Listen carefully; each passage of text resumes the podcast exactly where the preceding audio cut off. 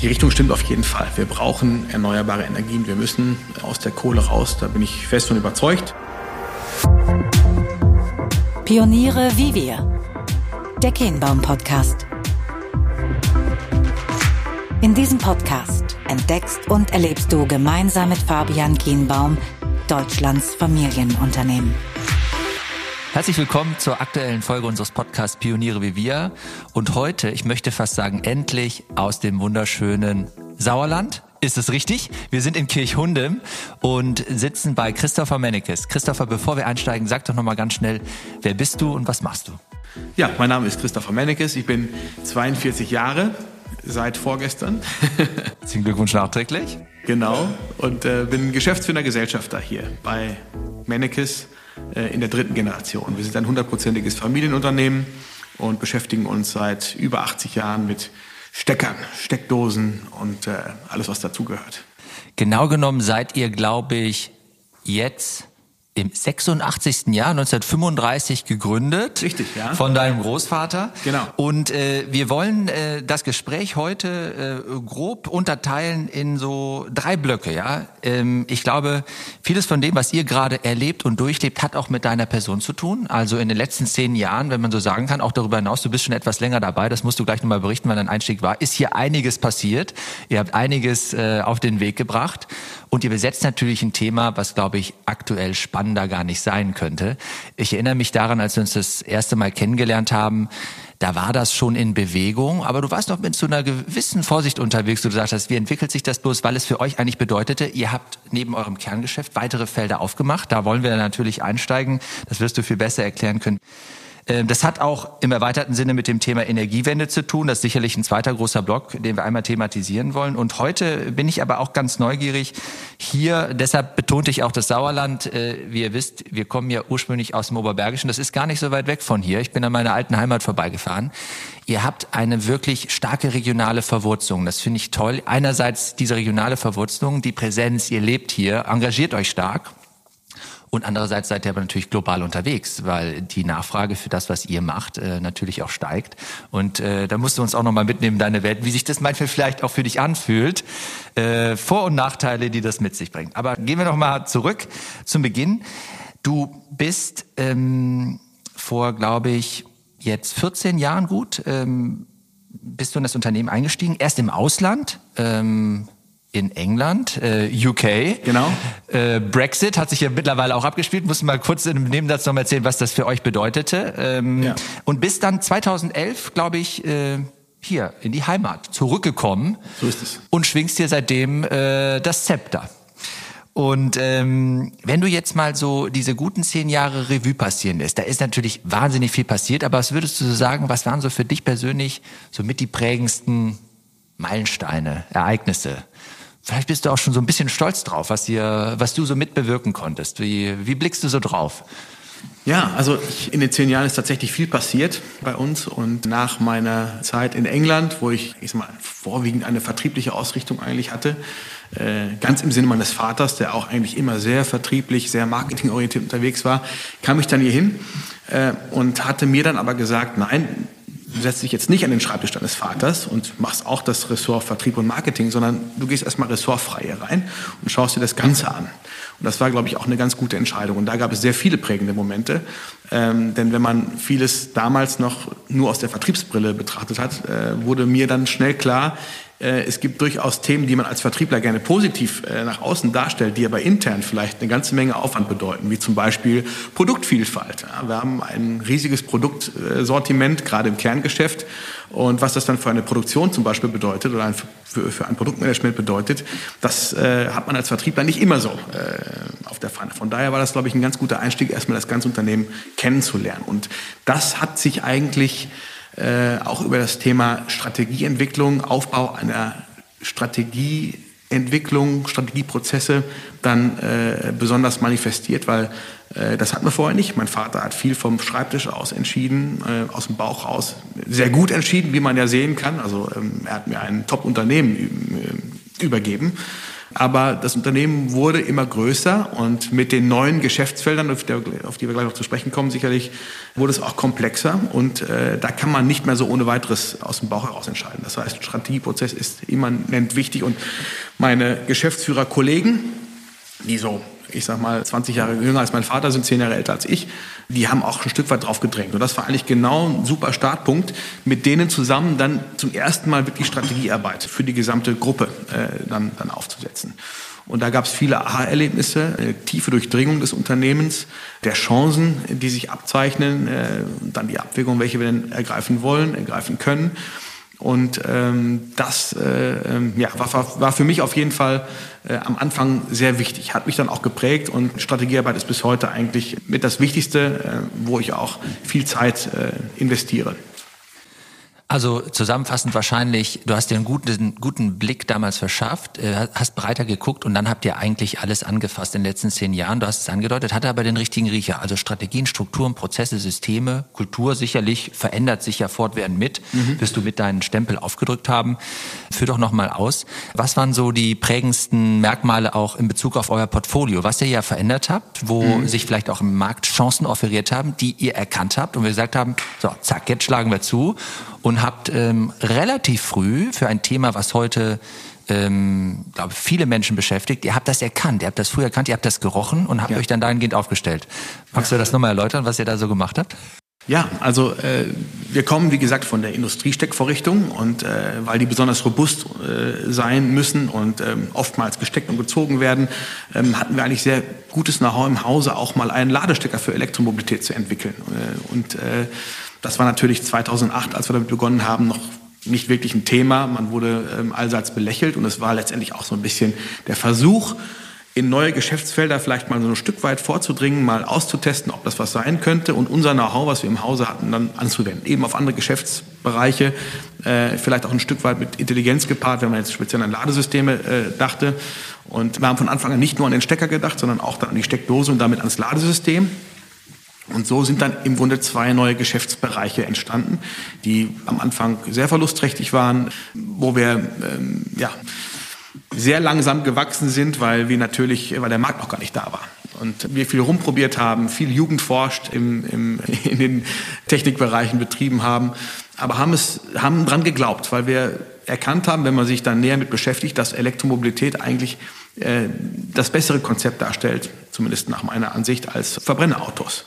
Äh, wenn man sich die Wirkungsgrade eines Elektromotors anguckt, liegt das auf der Hand. Und parallel dazu entwickeln sich die Batterien immer äh, weiter nach vorne. Und das war für mich eigentlich auch der Punkt, wo ich gesagt habe, das wird was. Wir müssen nur Geduld haben.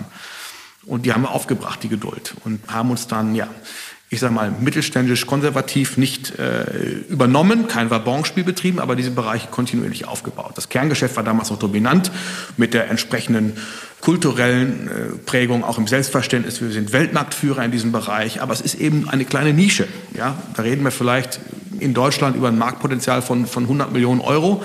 Deswegen sind wir dann auch, mein Vater insbesondere ins Ausland gegangen, um die, entsprechend das Wachstum voranzutreiben, aber eben eine Nische. Und jetzt entwickelt sich gerade ein Markt, der allein in Deutschland mehrere Milliarden groß ist, allein für das Thema Ladekabel. Elekt Ladeinfrastruktur kommen nochmal mehrere Milliarden dazu. Also unglaublich, was sich da, was sich da tut. Und ähm, ja, das beflügelt uns natürlich jetzt, macht uns ein Stück weit stolz, dass wir früh einen, den richtigen Riecher an der Stelle hatten, äh, aber fordert uns jetzt auch gerade im Moment, muss man sagen, der Boom ist ja, gigantisch, nicht zuletzt aufgrund der Förderungen, die es seit äh, einigen Monaten gibt im privaten Bereich für Wallboxen, diese KfW-Förderung oder jetzt gerade läuft eine Förderung für gewerbliche Ladeinfrastruktur an und das haut hier richtig rein. Und äh, da muss man jetzt eine ganze Menge managen, lieb zu sein, Zulieferern sein, um das auch hinzubekommen. Kapazitäten aus, auszubauen, aufzubauen, aber natürlich auch in der Balance, dass man nicht, wenn auf einmal die Subventionen wieder weg sind, äh, man da steht und äh, in Probleme kommt. Wobei ich schon sehe, dass äh, das Thema ja, nachhaltig wachsen wird in den nächsten Jahren. Wir haben äh, eine Klimakrise. Äh, der Mobilitätssektor äh, muss sich anpassen. Das heißt, die Ziele der Bundesregierung, um Paris zu erreichen, bedeuten 10 Millionen Elektroautos in 2030, analog dazu 10 Millionen Ladepunkte. Und in beiden Bereichen sind wir aktiv. Das heißt also, wir müssen jetzt in den nächsten Jahren sehen, wie wir unser Wachstum gemanagt kriegen. 10 Millionen Elektroautos bis 2030, 2021. Wo stehen wir denn heute? Wir befinden uns hier zum Zeitpunkt der Aufnahme Q2 2021. Ich glaube, im letzten Jahr gab es schon noch mal einen sehr, sehr starken Boom, was die Zulassung anbelangt, sowohl voll als auch hybrid. Ja. Wie, wie sind da so die Zahlen? Wie, wie werden die sich entwickeln? Wir sind jetzt aktuell bei, ähm, ich würde mal sagen, 730.000 Autos mit Stecker. Also das sind äh, batterieelektrische und die Plug-in-Hybride. Ähm, ungefähr hälftig, würde ich jetzt mal sagen. Ähm, das heißt, wir werden in diesem Jahr dieses berühmte Merkel-Ziel, eine Million Elektroautos auf deutschen Straßen erreichen. Dann eben ein Jahr später, als Merkel es haben wollte, 2020, jetzt sind wir 2021, aber es wird, die Zahl aus meiner Sicht wird in diesem Jahr überschritten werden. Und ähm, man kann es in allen Zeitungen lesen, alle großen OEMs Autobauer äh, verabschieden sich äh, vom Verbrenner. Es werden keine neuen Motoren mehr entwickelt. Äh, das Thema wird in den nächsten Jahren auslaufen. Und äh, ähm, wenn man sich gerade Volkswagen anschaut, äh, auch andere natürlich, die ganz klar auch auf die batterieelektrische Mobilität setzen und eben nicht auf Wasserstoff oder ähm, ja, ähm, synthetische Kraftstoffe oder diese Dinge, die da diskutiert werden, dann sieht man eigentlich, wo die Reise hingeht. Und äh, da sind wir natürlich mit unseren Steckern äh, genau an der richtigen Stelle. Die Stecker, ähm, das klang jetzt ja gerade durch, das ist das Interessante auch. Äh, einerseits wart ihr ein Produkthersteller, also habt ihr echt Hardware gemacht. Ja. Aber ihr seid jetzt ja auch in das Softwaregeschäft mit hineingegangen. Das hast du ein bisschen angerissen. Ja. Äh, was bedeutet das denn für euer Unternehmen? Weil das ist ja jetzt mal ein ganz neues und ein ganz anderes Feld. Wie habt ihr euch denn diesem Thema genähert? Es lag wahrscheinlich auf der Hand, weil es geht eben ja offensichtlich nicht nur um die Hardware, aber für euch war das ja totales Neuland. Äh, wie seid ihr denn das Thema angegangen?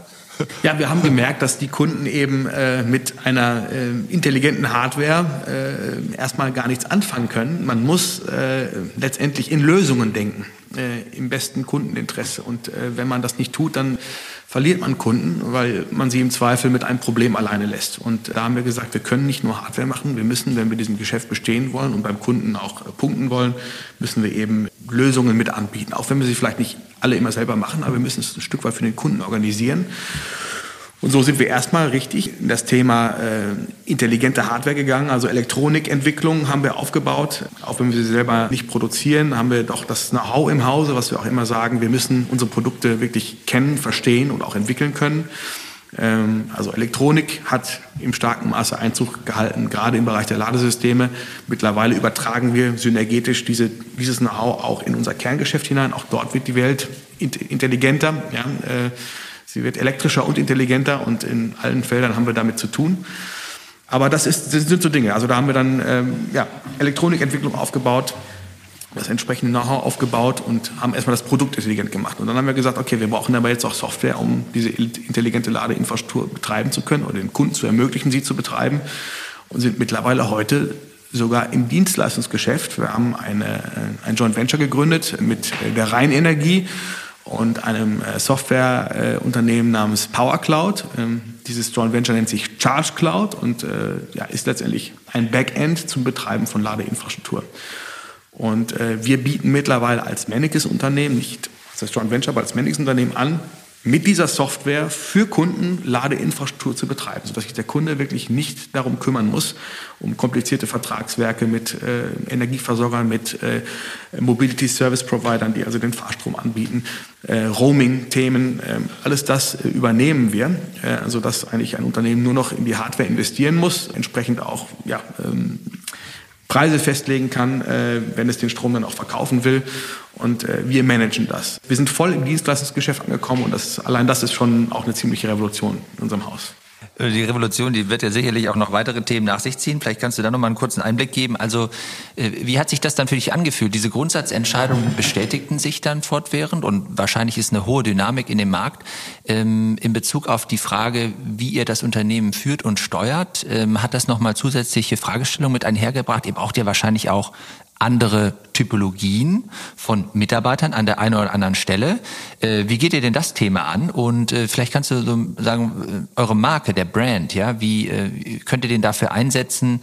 Standorte ja auch, als gesagt, ihr habt ein Joint Venture gemacht in Köln, ähm, seid gleichzeitig ja hier im Sauerland zu Hause.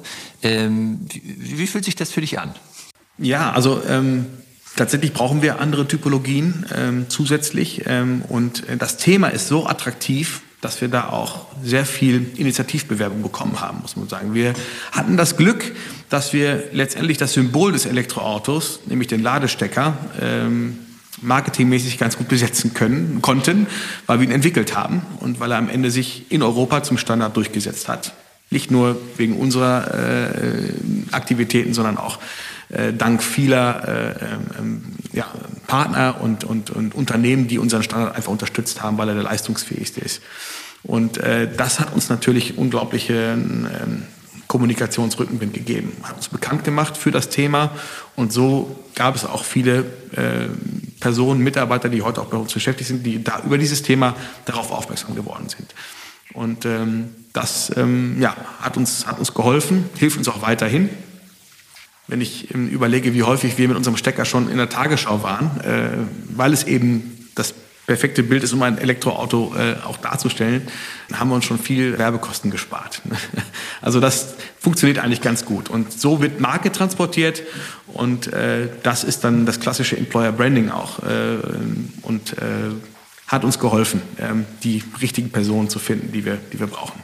Spannend. Also, äh, wen das nochmal näher interessiert, wie es überhaupt dazu gekommen ist. Ihr wart ja dann zu Beginn unterwegs. Äh, der Mennecke-Stecker war ja der Typ 2 Stecker. Es gab ja andere europäische Konkurrenten, aber habt euch, hast du gesagt, in der Tat durchgesetzt. Äh, es gibt einen Podcast mit Christopher vor guten anderthalb Jahren aufgenommen mit der Wirtschaftswoche und da hast du noch mal so ein bisschen erzählt, wie so die Genese war, was dein Vater, der ja auch ein, äh, das darf man glaube ich sagen, positiv ein irrer, Tausendsasser ist, ein guter Typ so, ja. der hat sich doch das ein oder andere raffinierte äh, ausgedacht, um eure Produkte dann auch entsprechend zu bewerben. Äh, da müsst ihr mal reinhören. Also äh, das lohnt sich auf jeden Fall. Ähm, kommen wir mal zu dem nächsten Block, ähm, Stichwort Elektromobilität. Und du hast auch angerissen Nachhaltigkeit. Da habt ihr, das ist mir aufgefallen, vielleicht kannst du das nochmal erzählen, ihr habt euch mit anderen, unter anderem auch größeren Familienunternehmen, Fiesmann, Hager zusammengetan, aber weiteren Partnern und habt einen Aufruf gestartet, ich glaube mhm. an die Politik adressiert. Mhm. Vielleicht kannst du da nochmal weiter ausholen. Ja. Und zwar hast du gesagt, zu dem Thema. Es geht um dezentrale Energieversorgung und du hast mhm. gesagt, eine Verknüpfung von Mobilität, Wärme, Solar, Speichern und intelligentem Systemmanagement kann eine zukunftstaugliche und sektorübergreifende Energielandschaft schaffen. Ähm, das klingt sehr plausibel und äh, so wie ich das verstehe, ist es aber wahrscheinlich auch vonnöten, wenn wir besagte Klimaziele erreichen wollen. Ja, also vielleicht kannst du da noch mal ausholen, wie es auch dazu kam. Das ist eine tolle Initiative, auch in dieser Partnerschaft gedacht.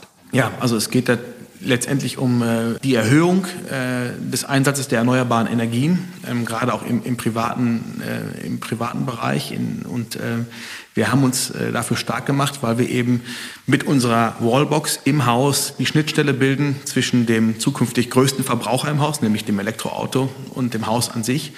Und äh, die Energiewende muss vorangetrieben werden in Deutschland. Wir sind auf Platz 6, was die CO2-Emissionen angeht. Und äh, ja, Klimaziele sind bekannt, brauchen wir nicht darauf eingehen, müssen das also weiter ausbauen, das müssen wir eben intelligent machen. Und äh, deswegen ist diese Verknüpfung äh, äh, so spannend. Wir brauchen, um die erneuerbaren, den erneuerbaren Anteil weiter auszubauen, Speichermöglichkeiten. Und diese Speichermöglichkeiten bieten die Autos zukünftig. Aber wenn wir sie nutzen wollen, müssen wir die ganze Infrastruktur auch intelligent gestalten. Das heißt also Smart Grid. Und das Smart Grid letztendlich geht bis ins Smart Home hinein und dann eben auch ins Auto. Und dort äh, müssen die Rahmenbedingungen von der Politik so gesetzt werden, dass die Verbraucher in Deutschland auch incentiviert werden, äh, in diese Systeme zu investieren. Also nicht nur Förderung, sondern sie müssen, die, ja, die Leute müssen was davon haben. Sie müssen es idealerweise auch in der Tasche spüren, wenn sie jetzt ihr, ihr Haus intelligent machen, äh, in ihre Wallbox investieren. Und das war eigentlich der Aufruf zu sagen, das muss vorangetrieben werden, dass wir mehr zum Beispiel Photovoltaik auf den Häusern zum Eigenverbrauch im, im, im, im, Privathaus in Kombination mit dem Elektroauto, in Kombination mit Speichermöglichkeiten eben zusammendenken und äh, die Netze darauf ausrichten. Ähm, und da gab es dann verschiedene Punkte, ähm, ähm, wo jedes Unternehmen, was dort äh, beteiligt war, so ähm, auch eigene Punkte mit angebracht hat. Bei uns war akut das Thema Smart Meter Gateway wichtig. Ähm, also das ist letztendlich das Smart äh, oder der Device, der am Netzübergabepunkt sitzt, also kurz vor, bevor es ins Haus hineingeht. Und da wurde drum gerungen, inwieweit der Netzbetreiber denn über diesen Device ins Haus hinein regeln darf und äh, unter Umständen später mal definieren darf, ob die Waschmaschine jetzt läuft oder das Auto geladen wird. Und da haben wir gesagt, das darf eigentlich nur, äh, also ins Haus darf gar nicht reingeregelt werden. Es darf bis zum Netzübergabepunkt geregelt werden. Das muss dann natürlich auch sein, gerade wenn es kritisch wird, aber auch bitte nur, wenn es kritisch wird. Das sind so dann so politische Aktivitäten, die man dann äh, versucht dann auch voranzutreiben, sodass am Ende des Tages ein modernes, smartes Energiesystem für Deutschland entsteht, äh, was, was nachhaltig aufgebaut wird und eben auch die Verbraucher oder die Prosumer, wie es ja heißt, dann auch mit ins Boot nimmt. Das war eigentlich ähm, ja, die Initiative, die Politik dazu sensibilisieren. Prosumer, das, das Wort nehmen wir auf jeden Fall mit. Ähm, du hast über die Rolle der Politik gesprochen. Wie würdest du das jetzt zusammenfassen? Wo stehen wir heute? Ähm, ich, ich höre aus deinen Worten heraus, es ist nicht unmöglich, ja, die Ziele auch zu erreichen. Es braucht aber eine intelligentere Vernetzung, Partnerschaft wahrscheinlich auch zwischen Privatökonomie und der Politik. Äh, mit dieser ausgerufenen Energiewende vor einigen Jahren schon und das, was bis heute passiert ist und das, was noch passieren muss, wie würdest du das bewerten? Also läuft das so unter dem Motto, die Grundidee ist eigentlich richtig, aber die Umsetzung ist in vielen Teilen schreckhaft? Ähm, oder wie äh, ist dein Blick darauf? Die Richtung stimmt auf jeden Fall. Wir brauchen erneuerbare Energien. Wir müssen aus der Kohle raus. Da bin ich fest von überzeugt. Ähm, ich weiß, dass das nicht alle sind, aber ich denke schon. Wir müssen natürlich zeitgleich unsere Wettbewerbsfähigkeit in Deutschland erhalten und Versorgungssicherheit erhalten. Und deswegen ist es so wichtig, dass wir diese Netze ähm, intelligent gestalten, steuerbar machen. Äh, sonst wird es nicht funktionieren. Was den Ausbau betrifft, die Geschwindigkeit, ja, wir leben halt in einem Rechtsstaat und man kann sich gegen vieles wehren, was gut ist in Deutschland. Sieht man auch in der Corona-Pandemie. Das Grundprinzip ist da, bin ich absoluter Befürworter. Ähm, man muss das dann in Kauf nehmen, auch wenn man, wenn, es Gerichtsurteile gibt, die dann, sage ich mal, ähm, ja, vernünftige Initiativen dann wieder ausbremsen. Also wir müssen schon schneller werden, was äh, den Nord-Süd-Link zum Beispiel angeht, den Ausbau der Netze. Wir brauchen tatsächlich ja natürlich auch mehr Windkraft, viel mehr Photovoltaik. Und äh, das geht mir tatsächlich etwas, etwas zu langsam. Ähm, aber wir brauchen eben auch ähm, Speichermöglichkeiten. Und da finde ich es gut, dass jetzt äh, das Thema Elektromobilität zumindest mit großen Fördersummen angepackt wird. Also da sieht man jetzt Bewegung. Wie gesagt, gerade ganz aktuell auch bei uns. Und das, das finde ich gut. Das ist ein, Weg in die richtige Richtung. Ähm, biegen wir wieder zurück und kommen auf euer Unternehmen. Ähm, du hattest so ein paar Punkte gesagt. Vielleicht kannst du noch mal stärker eingehen ähm, auf diese Initiative. Das finde ich sehr interessant. Oder naja, diese, diesen Plattformgedanken für diese Kundenberatung, Charge Up Your Day, die ihr ins Leben gerufen habt. Ähm, wo steht ihr da heute? Äh, was bietet ihr vielleicht schon an? Was sind perspektivische Themen, von denen ihr sagt, die sind sehr attraktiv, die könnten wir vorstellen, die würden wir vielleicht auch noch machen? Oder ist das Offering jetzt schon so ausgebildet, dass es eigentlich nur noch darum geht, äh, weitere Prosumenten zu gewinnen äh, und dafür zu begeistern? Wie, wie funktioniert das? Also ähm mit der Entwicklung sind wir noch nicht am Ende. Es wird kontinuierlich weiterentwickelt. Übrigens nicht nur für Deutschland, sondern auch für europäische Märkte, was dieses Backend angeht. Natürlich gibt es noch eine ganze Menge an Beratungsbedarf im Markt. Dort haben wir zusammen mit äh, sogenannten Qualitätspartnern, das sind Elektroinstallateure, die wir hier kostenpflichtig bei uns schulen, ähm, gehen wir in die Märkte hinein und äh, sorgen für eine Abdeckung dieses Beratungsbedarfs beim Endkunden, weil wir das als Mittelständler überhaupt gar nicht schaffen können. Ähm, das ist eine wichtige Initiative, äh, die wir geschaltet haben, haben dann eine Website kreiert, eben diese Charge Up Your Day Website, wo äh, der äh, Kunde, der Endverbraucher letztendlich seine Ladestation konfigurieren kann, ein Produktkonfigurator, ähm, passend zu seinem Auto ähm, und dann auch verbindlich ein Angebot bekommt von unseren Qualitätspartnern. und hat dann auch einen Preisvergleich. Denn das ist heutzutage wichtig in der Online-Welt, ähm, auch wenn dieser Vermarktungskanal eigentlich dreistufig organisiert ist, also von uns über den Elektrogroßhandel zum Handwerk, dann zum Endkunden, äh, müssen wir äh, in der Lage sein, online vergleichbar zu sein. Da haben wir eben dieses Portal geschaffen, das ist Charge Your Day, wo wir dann mit UVPs reingehen, dass der Kunde eine Idee hat, wie teuer das der eigentlich wird. Mhm. Nicht nur die Hardware, sondern auch die Installationsleistung, die der äh, Q-Partner dann erbringt. Und das ist eigentlich ein ganz guter Weg. Wir rechnen also weiterhin über die Dreistufigkeit ab und äh, behalten unsere äh, liebgewonnenen Partner, die wir seit Jahrzehnten auch aus dem Kerngeschäft heraus kennen, sind aber in der Lage, trotzdem ähm, am, beim Endverbraucher für die nötige Transparenz zu sorgen, dass er sich auch für unser Produkt entscheidet. Das ist eigentlich eine ganz gute Art und Weise, denn wir mussten in Vorleistung gehen. Äh, wir waren äh, Pioniere in diesem Thema. Also viele unserer Geschäftspartner, auch aus der Vergangenheit heraus, hatten am Anfang nicht so wirklich an das Thema geglaubt. Und da konnten wir nicht drauf warten. Wir mussten also selber aktiv werden. Und da ist dieses Portal Charge, Up Your Day tatsächlich äh, äh, eine Erfolgsstory, kann man sagen. Perfekt, ja, Pioniere, die, das brauchen wir hier, brauchen wir noch mehr von. Äh, passend zum äh, Motto des Podcasts, aufs Ende langsam einbiegend. Ähm, wir haben es zu Beginn schon mal angeschnitten, aber so diese Frage, und das ist ja letzten Endes, vielleicht spiegelt sich auch, das auch in, so, in eurem Offering wieder, ja. Die Ursprünge liegen hier, ähm, die Tradition versteht ihr als Stärke, sie wird euch sicherlich auch geleitet haben, dahin zu kommen, wo ihr heute seid. Und gleichzeitig, äh, und ich greife das Thema auf, weil es, glaube ich, viele Familienunternehmen umtreibt, sag mal, ähm, sich neu, agiler vielleicht auch aufzustellen, Zukunftsfähigkeit ähm, äh, wirklich zu umarmen, zu investieren auch.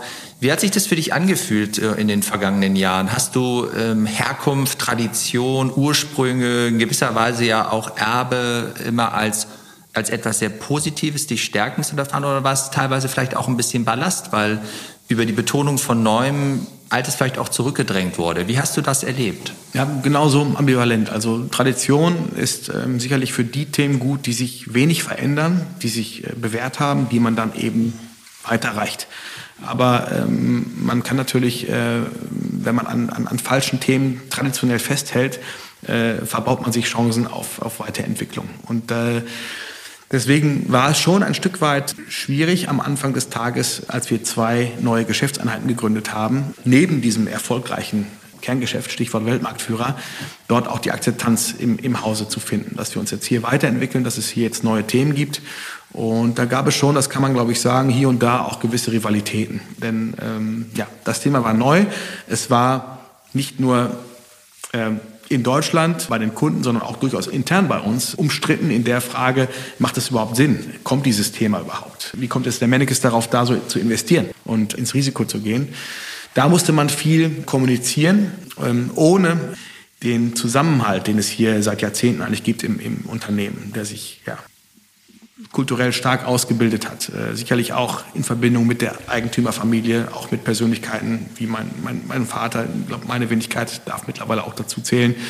Dieses, diese Mennekes Familie, von denen manche Mitarbeiter sprechen, dass man das irgendwo erhält, ähm, auch wenn immer mehr neue Kollegen von außerhalb, von anderen Branchen, Industrien dazukommen, ja, äh, jedes Jahr um die 80, das ist schon, äh, schon eine Menge, dass man sich das möglichst erhält, aber trotzdem eben äh, die Akzeptanz dafür schafft, dass man sich weiterentwickeln muss. Übrigens auch im Kerngeschäft. Und man sieht jetzt in den neuen Bereichen, wie schnell sich etwas entwickeln kann und was dafür vonnöten ist. Und dort gibt es auch wieder Synergieeffekte. Einen hatte ich eben angesprochen, was Elektronik, Intelligenz in Produkten angeht, dass man dort das auch ins Kerngeschäft überträgt, dafür aber dann auch andere Voraussetzungen braucht. Es muss vertrieblich abgebildet werden im Produktmanagement, ja, im Grunde in der ganzen Supply Chain. Und diese Veränderung, die muss da sein. Ne? Da darf man nicht sagen, wir haben immer Stecker verkauft, es ist immer gut gegangen, das war immer erfolgreich, dabei bleiben wir auch und verändern nichts. Das darf nicht passieren. Und das ist Gott sei Dank hier mittlerweile, glaube ich, auch Konsens. Äh, nach ähm, einigen Jahren, wo man sich doch etwas gegenseitig beäugt und abgetastet hatte. Der Lebensmittelpunkt ist hier. Äh, du hast in irgendeinem Gespräch, glaube ich, mal gesagt, du bist so ein waschechter Sauerländer. Was zeichnet so einen waschechten Sauerländer aus? Wie würdest du das beschreiben? Ja, schon eine gewisse regionale Verbundenheit. Also ich mag hier äh, unsere, unsere Gegend, die Wälder, äh, von denen leider jetzt nicht mehr so viel übrig ist, dank äh, äh des Klimawandels. Auch da äh, zeigt sich eindrücklich, äh, dass man was tun muss, auch als Unternehmer. Aber nein, ich bin hier fest verwurzelt, ich mag die Kultur, ich bin hier sozialisiert worden, nicht nur ja, in den verschiedenen Vereinen hier, äh, sei es Schützenverein oder Musikverein, sondern auch ja, generell mit den Menschen hier. Das Sauerland ist äh, wirtschaftlich sehr stark, wie wir wissen. Hier gibt es auch äh, viele tolle andere Unternehmen. Und äh, was diese Region wirklich auch zu einer Zukunftsregion mit Perspektive macht. Und das, finde ich, strahlen auch die Menschen hier aus. Also äh, im Sauerland wird viel Innovatives entwickelt. Und äh, es lohnt sich auch dann, sich für diese Region einzusetzen. Äh, wir tun das in verschiedenen Projekten, sei es ja, internationale Schule Olpe zum Beispiel oder die äh, Südwestfalen-Agentur, wo wir eben darauf aufmerksam machen, dass wir hier ein Unternehmen haben und versuchen, den einen oder anderen Städter vielleicht davon zu überzeugen, dann doch mal ins Sauerland zu kommen und hier vielleicht Arbeit zu finden, dann auch ein schönes Leben zu finden. Das, das, das äh, treiben wir aktiv. Denn es ist wirklich ähm, sehr schön hier und wir sind auch nicht weit weg von den pulsierenden Zentren Deutschlands. Also man ist in der Stunde in Köln, man ist in der Stunde in Dortmund von hier aus. Ähm, das ist alles abbildbar. Also wenn man Lust auf Stadt hat, kann man die dann auch gerne am Wochenende haben. Kann ich bestätigen, bin ja aus Köln gekommen, äh, unter anderem durch Krombach gefahren. Das kennt der eine oder andere, der hier zuhört. Aber es gibt ja auch sehr, sehr viele äh, wirklich tolle weitere äh, Weltmarktführer hier im Umland. Äh, vielleicht werden wir den einen oder anderen in nächster Zeit auch nochmal besuchen. Äh, du hast gerade ein Stichwort genannt. Kannst du das nochmal ausführen? Das finde ich spannend, ähm, weil diese Vernetzung der Unternehmen vor Ort, beobachtest du da? Ich glaube, es ist fair zu sagen, heutzutage denkt man stärker im Netzwerk teilweise auch branchenfremd, weil man einander stützt, weil man das, die, die Region als solche stärken möchte und wir uns ja auch in der globalisierten Welt bewegen. Äh, erlebst du da, dass es da Bestrebungen gibt oder sagen wir mal, war diese Nähe schon immer da zwischen den Unternehmern, den Unternehmerinnen vor Ort, den Unternehmen oder gibt es da Stärke, dass man es nochmal äh, ausbilden möchte? Ich glaube, das ist offener geworden. Also äh, vielleicht war früher die Skepsis bei den inhabergeführten Unternehmungen vielleicht ein bisschen größer, sich zu stark auszutauschen. Man hatte, glaube ich, mehr ja, Sorge davor, dass man ähm, ähm, Wettbewerbsvorteile vielleicht aus der Hand gibt, wenn man sich stärker vernetzt. Das ist heute, glaube ich, ganz anders geworden. Also ich habe pflege hier eine sehr offene Kommunikation mit den Unternehmern hier in der Region und auch die Mitarbeiter tauschen sich aus und das ist auch durchaus so gewollt, dass, es, dass man mal Best Practice macht und sich gegenseitig mal das eine oder andere abguckt und das ist eigentlich eine, eine, eine gute Sache. Also ähm, besonders wenn es branchenfremd ist, dann ist es auch äh, so mal wettbewerbsthematisch äh, kein Problem. Ähm, aber diesen Austausch, äh, ähm, also den, den befürworte ich stark äh, und der ist aus den, in den letzten Jahren auch stärker geworden. Und das ähm, ist eigentlich ein gutes Zeichen, auch für die Region insgesamt, dass man hier so offen ist. Und es stärkt die Region insgesamt, glaube ich auch. Ähm, ein Gedanke, den du gerade gesagt hast, Stichwort Austausch, ähm, ist ein kleiner Exkurs, aber ich möchte es gerne noch fragen, weil es mich interessiert. Äh, unter dem Stichwort Führung in der Krise, äh, durch, die, durch die Pandemie, in der wir uns jetzt ja seit gut einem Jahr befinden, haben sich ja gewisse Routinen verändert, verlagert. Es gibt einfach weniger physischen Austausch. Ähm, wie hat sich das für dich angefühlt in der Art und Weise auch im Umgang mit den Kolleginnen und Kollegen? Ähm, bist du vielleicht überrascht, dass es doch ganz gut funktioniert hat, weil ihr vielleicht schon eine sehr stabile Beziehung hatte? Oder siehst du auch Limitationen, von denen du glaubst, ah, wir müssen ein bisschen vorsichtig sein, auch in die Zukunft gesprochen? Äh, es fehlt dann doch zu sehr. Wie, wie sind so deine Erfahrungswerte an der Stelle? Ja, also grundsätzlich äh, muss ich wirklich sagen, ich bin überrascht, dass das so gut funktioniert. Mit den digitalen Möglichkeiten, die man hat, äh, funktioniert es sehr gut. Man äh, ist äh, allein, wenn man sich die Zeit anschaut, viel effizienter. Ne? Man äh, kann an einem Tag äh, in China, in USA und auch in Deutschland sein. Auch diese Web-Meetings sind relativ straff und effizient organisiert. Ähm, das funktioniert gut. Und das sagen auch unsere Mitarbeiter. Wir haben hier mal Befragungen äh, bei den Führungskräften auch gemacht. Wie kommt ihr damit zurecht? Könnt ihr eure Leute im, Homeoffice äh, äh, gut führen? Oder gibt es da Probleme? Und da gibt es eigentlich durchweg sehr gutes Feedback. Sodass ich glaube, dass das auch zukünftig Bestandteil unserer Arbeitswelt hier bei Mennekes und auch generell dann, dann sein wird. Aber natürlich bleiben auch Dinge auf der Strecke. Und ja. es gibt manche Meetings, die kann man schwer am Bildschirm organisieren. Also wenn man mal wirklich einen Strategieworkshop machen will, dann ist das physisch dann doch noch besser, wo man mal irgendwo auf Flipcharts äh, was malen kann und ein bisschen ja, ähm, mehr Kreativität äh, braucht. Das ist über die Bildschirme, glaube ich, schwierig. Genauso wie äh, Belegschaftsversammlung zum Beispiel, wenn man die Belegschaft kommunikativ mitnehmen möchte. Wir hatten jetzt die erste digitale Belegschaftsversammlung. Das war schon etwas komisch. Man guckt in die Kamera und man kriegt keine Reaktion der Mitarbeiter, wenn man das eine oder andere sagt. Ähm, da wünsche ich mir doch auch, dass wir das zukünftig wieder haben können, dass wir auch äh, ja, die Mannschaft zusammentrommeln können und dann äh, solche Versammlungen abhalten können. Also für und wieder, aber unterm Strich muss ich sagen, äh, viele Dinge haben sich bewährt und viele Dinge werden auch bleiben. Und äh, es wird uns auch im, im Geschäftsleben, ich glaube, es wird uns helfen insgesamt, dass wir diese Flexibilität haben, die wir dann auch als Unternehmen organisieren müssen. Habt ihr eigentlich, äh, du hattest das beschrieben, also ja viele Veränderungen in den vergangenen Jahren, auch ähm, personeller Natur. Hat sich das Einzugsgebiet eurer Leute äh, stark verändert oder ist das, ist das im ähnlichen Radien geblieben? Nein, das hat sich verändert, das ist größer geworden. Ich schiebe das tatsächlich auf das Thema Elektromobilität, auf die Attraktivität unseres Unternehmens insgesamt. Wir haben Mitarbeiter, die wohnen in Köln, in Hagen und äh, pendeln tatsächlich auch. Äh, gut, in der Pandemie jetzt nicht so häufig, ähm, aber ähm, vorher schon. Und ähm, das, das hat sich vergrößert. Das ist auch gut so. Und ich glaube, ähm, gerade durch diese neuen Technologien kann man diese Radien auch noch weiter dehnen. Ja, ich glaube, das, ist ein, das ist, ist ein ganz spannendes Thema. Das werden wir sicherlich an anderer Stelle nochmal aufnehmen müssen. Wir haben äh, diese in Teilen ja auch liebgewonnene Flexibilität, die wir jetzt erleben, ähm, braucht trotzdem am Ende des Tages wahrscheinlich ein intelligentes Regelwerk. Ja? Also es kann, die Organisation hat ja auch ein Interesse und das muss ich irgendwie finden mit den Bedürfnissen und den Interessen dann der Beschäftigten. Bin ich, bin ich interessiert, wie wir, wie wir das äh, ausloten werden. Habt ihr manchmal, ist es für euch herausfordernd, weil ihr auch produzierend seid, dass ihr teilweise ja sowohl für diejenigen, die in der Produktion tätig sind, als auch diejenigen, die in der Administration tätig sind, ähm, entstehen da manchmal vielleicht Spannungen oder vielleicht auch Wünsche, die ihr nicht bedienen können, weil Produktion nun mal einfach nach anderen Gegebenheiten funktioniert? Oder ist das gar kein Thema? Eigentlich ist das kein Thema. Also ich, ich nehme das nicht wahr und es ist auch bisher zu mir noch nicht äh, gespielt worden. Dass es vielleicht den einen oder anderen gibt, der gerne auch mal zu Hause bleiben würde und von zu Hause arbeiten möchte, äh, mag sein in der Produktion, das geht dann nun mal nicht. Ähm, ich, ich glaube nicht, dass es dazu äh, zu Spannung kommt. Aber äh, gerade bei den produktionsnahen administrativen Bereichen glaube ich schon, dass auch eine gewisse Präsenz immer mal wieder da sein sollte. Wie generell ist im Unternehmen gewisse, äh, gewisse Präsenz, physische Präsenz geben sollte. Das darf nicht 100 Prozent jetzt nur noch digital ablaufen. Äh, wir Menschen sind nicht für den Bildschirm gemacht. Wir brauchen die, die physische Interaktion. Und ähm, sonst, sonst, sonst leidet irgendwas. Und ähm, ich glaube, das, das darf man nicht vergessen und das muss man auch zukünftig ähm, ja, vielleicht auch ein Stück weit intensivieren, äh, äh, wenn es vielleicht bequemer geworden ist, jetzt dann doch einfach nur von zu Hause in den Laptop zu, äh, zu schauen. Deshalb führen wir auch unsere Podcast-Gespräche immer live durch äh, mit dem gebotenen Abstand in diesen Tagen. Zielgerade, Christopher, die letzte Frage, die wir jedem Gast stellen bei uns.